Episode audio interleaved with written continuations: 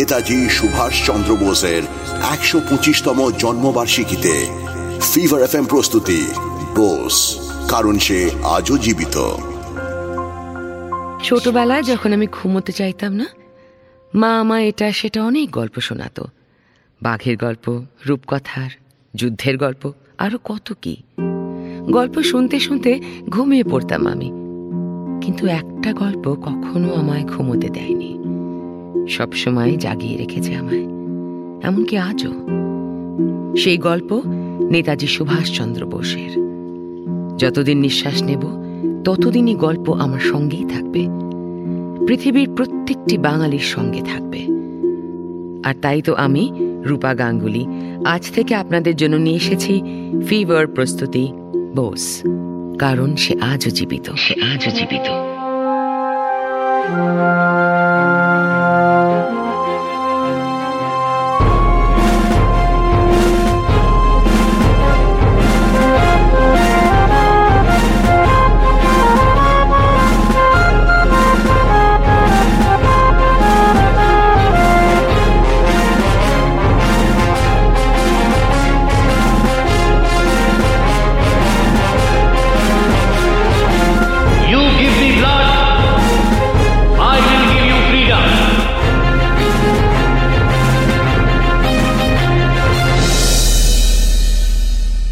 বিশে জুলাই উনিশশো পাঁচ রাজদরবারে দাঁড়িয়ে ভাইসরয় কার্জন এক ভয়ানক ঘোষণা করলেন The province of Bengal has become too vast to be governed appropriately. It is as large as the country of France. With a population of 78.5 million, Bengal is as populous as contemporary France and Great Britain combined. And besides that, this province is notoriously undergoverned. Therefore, I, Lord Curzon, hereby decree to divide Bengal into two separate provinces.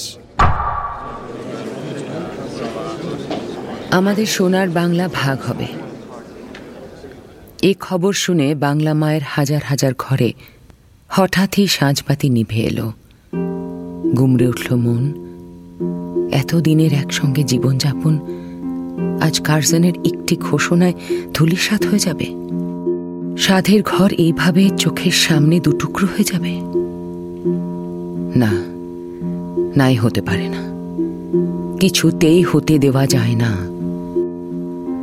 আর কত মুখ বুঝে সইব আমরা? এর বিরুদ্ধে এক্ষুনি রুখে না দাঁড়ালে যে ঘোর বিপদ।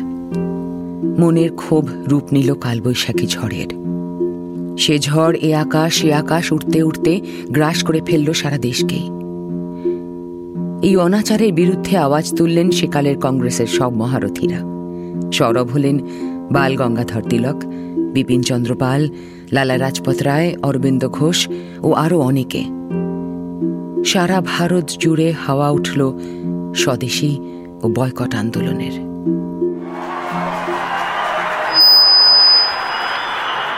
ওরা যদি ভাবে আমাদের এইভাবে দমিয়ে রাখবে, তাহলে ওরা ভুল করছে।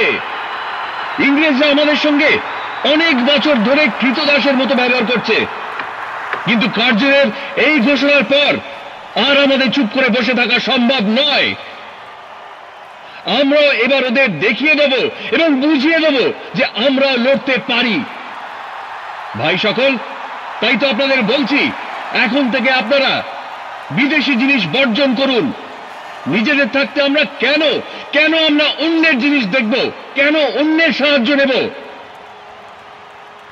তাই আসুন, আমরা নিজেদের ভবিষ্যৎ আমাদের নিজেদের হাতেই তুলে নিই।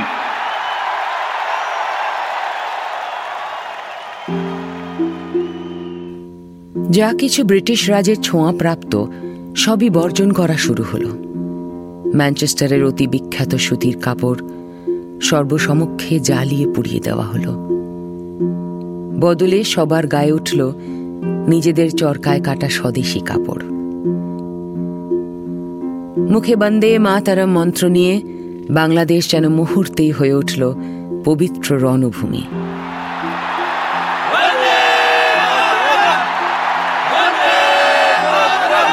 উনিশশো পাঁচের ষোলোই অক্টোবরের সকাল ঘন কালো মেঘের মতো ঝাঁপিয়ে পড়ল বাংলার বুকে।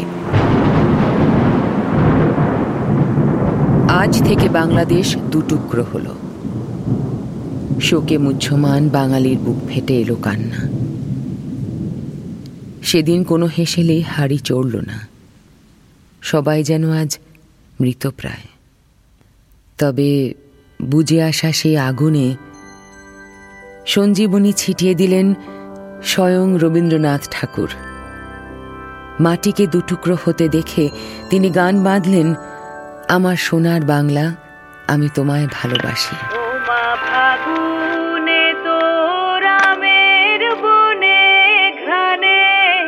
পাগল করে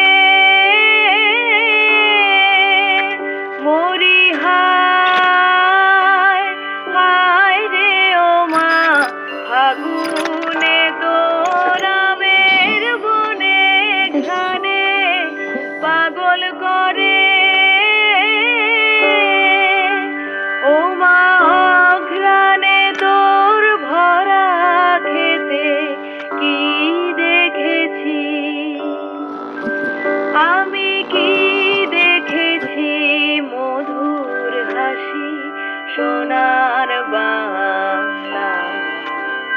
আমি তোমায় ভালোবাসি। এই গান শুনে বাঙালি আবার উজ্জীবিত হয়ে উঠল। ফিরে পেল স্তিমিত হয়ে যাওয়া ঝাঁঝ হিন্দু মুসলমান পায়ে পা মিলিয়ে মিছিল করল। একে অপরের হাতে পড়িয়ে দিল চিরস্থায়ী বন্ধুত্বের রাখি। কিন্তু তাও বাঙালির এই ক্ষত শুকল না সহজে। মরমে পুষে রাখা দুঃখ নিয়ে গুমরে গুমরে মরতে লাগল বাঙালি। ভেতরে ক্রমাগত উথাল পাথাল হতে হতে এক সময় সে ফেটে পড়ল। ঠিক করল আর শুয়ে শুয়ে লাথি সে খাবে না। প্রয়োজনে পাল্টা মারও দেবে। হ্যাঁ গুলির জবাব এবার থেকে গুলি দিয়েই দেওয়া হবে। তাতে যদি প্রাণ যায় তবে যাক। নিজের আত্মসম্মান খুঁয়ে আর এক লক্ষমাও বাঁচা সম্ভব নয়।